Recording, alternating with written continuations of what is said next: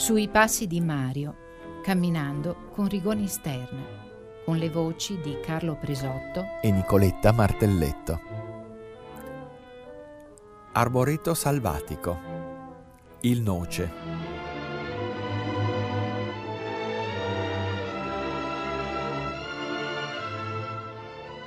Ti ricordi quelle sere sotto l'albero di noce mi dicevi a bassa voce canto popolare.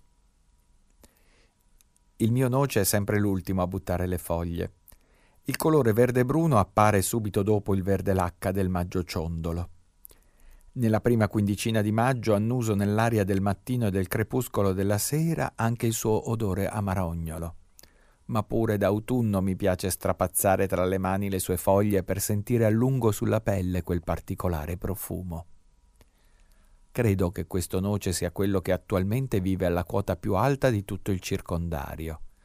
E quando un signore di campagna volle donarmelo per trapiantarlo quassù, ero molto scettico. Siamo troppo alti, gli dicevo. Non ho mai visto alberi di noce oltre i margini meridionali del nostro altipiano. Ma prova, insisteva lui. Quest'angolo è ben protetto dai venti del nord, è esposto a mezzogiorno e vedrai che il noce vivrà. Allora scavai una buca ben larga e alquanto profonda. Attorno al fittone posai terra nera di bosco e letame ben stagionato. Vedremo, dissi. Le nogare vivono laggiù sulle colline e sui monti tra Schio e Bassano, ma tra loro e noi ci sono i boschi di faggio e poi di conifere. Vedremo. Prima di giugno l'alberello aprì le sue gemme, a poche e incerte foglie. All'autunno fu l'ultimo a farle cadere e la neve lo coprì.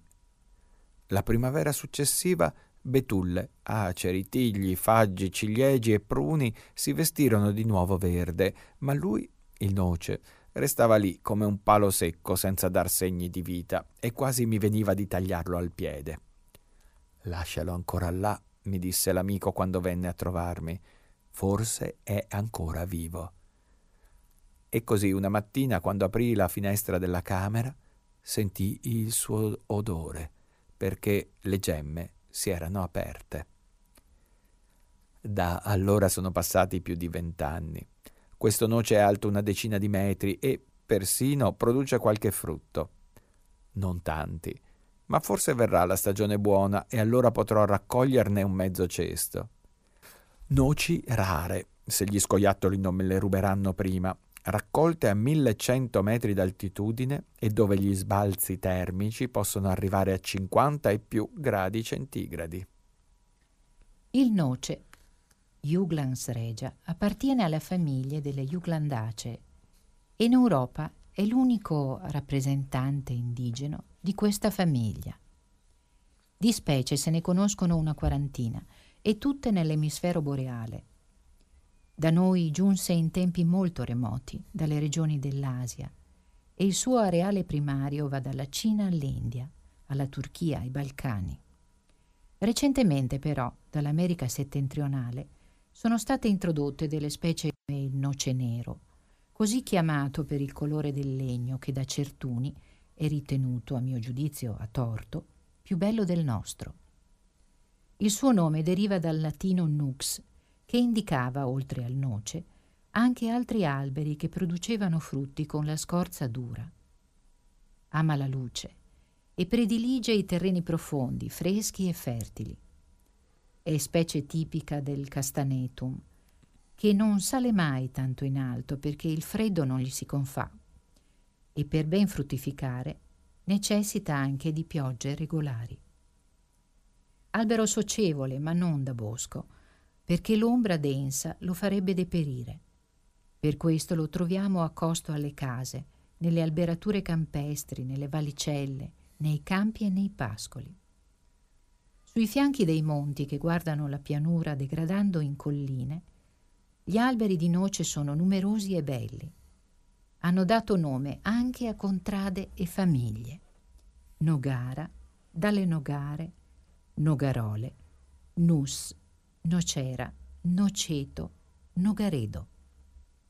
Solo che gli alberi più antichi e maestosi sono stati tagliati e venduti ad alto prezzo ai fabbricanti di mobili falso antichi e anche da noi, come in altri paesi d'Europa, si dovrebbe incrementare la diffusione fin dove è possibile. È di gran resa economica, più per il legno che per i frutti. Il noce è albero di media grandezza, eccezionalmente può raggiungere i 30 metri, è longevo ma non supera mai i tre secoli di vita. Il tronco è robusto e diritto. I rami, o meglio le branche principali, si suddividono a non grande altezza e formano una chioma ampia, dapprima ogivale e poi arrotondata. Negli alberi giovani la corteccia è liscia e grigio chiara, poi con l'età si screpola e si fessura verticalmente.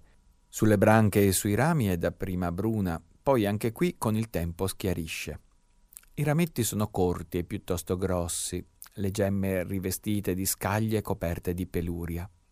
Le foglie sono composte, ossia sull'asse principale si innestano a paio da 4 a 8 foglioline e una sola terminale, così che in totale le foglioline sono sempre dispari.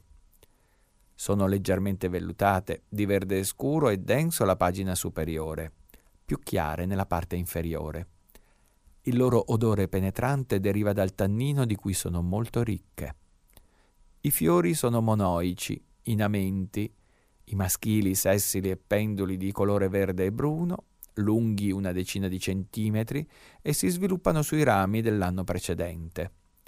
I femminili si trovano invece riuniti in piccoli gruppi terminali sui getti novelli. E il frutto, chi non lo conosce? È secco e non si apre a maturazione. La parte esterna è un epicarpio carnoso, ricco di tannino, comunemente detto mallo, ed è usato in liquoreria per fare il nocino. L'endocarpo è molto duro, osseo e sta a contatto con il seme. Nel nostro caso un gheriglio diviso in quattro globi irregolari. Matura verso ottobre. Una canzone popolare che cantavamo in guerra diceva Ti ricordi quelle sere sotto l'albero di noce? Mi dicevi a bassa voce Così come il frutto è conosciuto il legno, che sin dai tempi più lontani è apprezzato per le sue qualità. È duro, pesante, compatto. Si può facilmente dividere in fogli per intarsi e in piallacciature. È buono al tornio, allo scalpello, alla pialla, per mobili di pregio, per calci di fucile, per pavimenti di lusso. L'alburno è grigio, mentre il durame ha un bel colore scuro sfumato in venature più o meno chiare.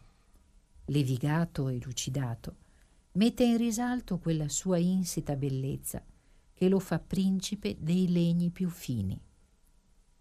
E il maestro Nicola, che all'avviamento al lavoro ci insegnava a lavorare il legno e a capirne le qualità, ci diceva che la nogara era legno, non da ricchi, ma da signori. Dal pedale e dalla capitozza si ricavano le radiche variegate da sinuosità eleganti, con toni e riflessi che si staccano dal fondo. Secondo Vitruvio, il noce eubeo ha però il difetto di imbarcarsi e intorcinarsi, e anche dopo molte stagionature, di screpolare con tanto scroscio da spaventare gli abitanti della casa dove è stato impiegato. Anche al noce, come a tutti gli alberi, sono legate leggende e favole. Si raccontava, ma ancora si dice, che riposare alla sua ombra porta male e chi si addormenta si ritrova col mal di testa. Gli altri alberi non possono vivere vicino a lui perché ha veleno nelle radici. Plinio lo dice nemico della quercia.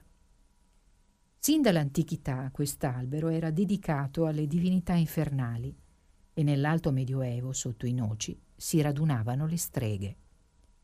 Famoso quello di Benevento, la cui storia ci è stata raccontata da Piperno nel suo De Nuce Maga Beneventana.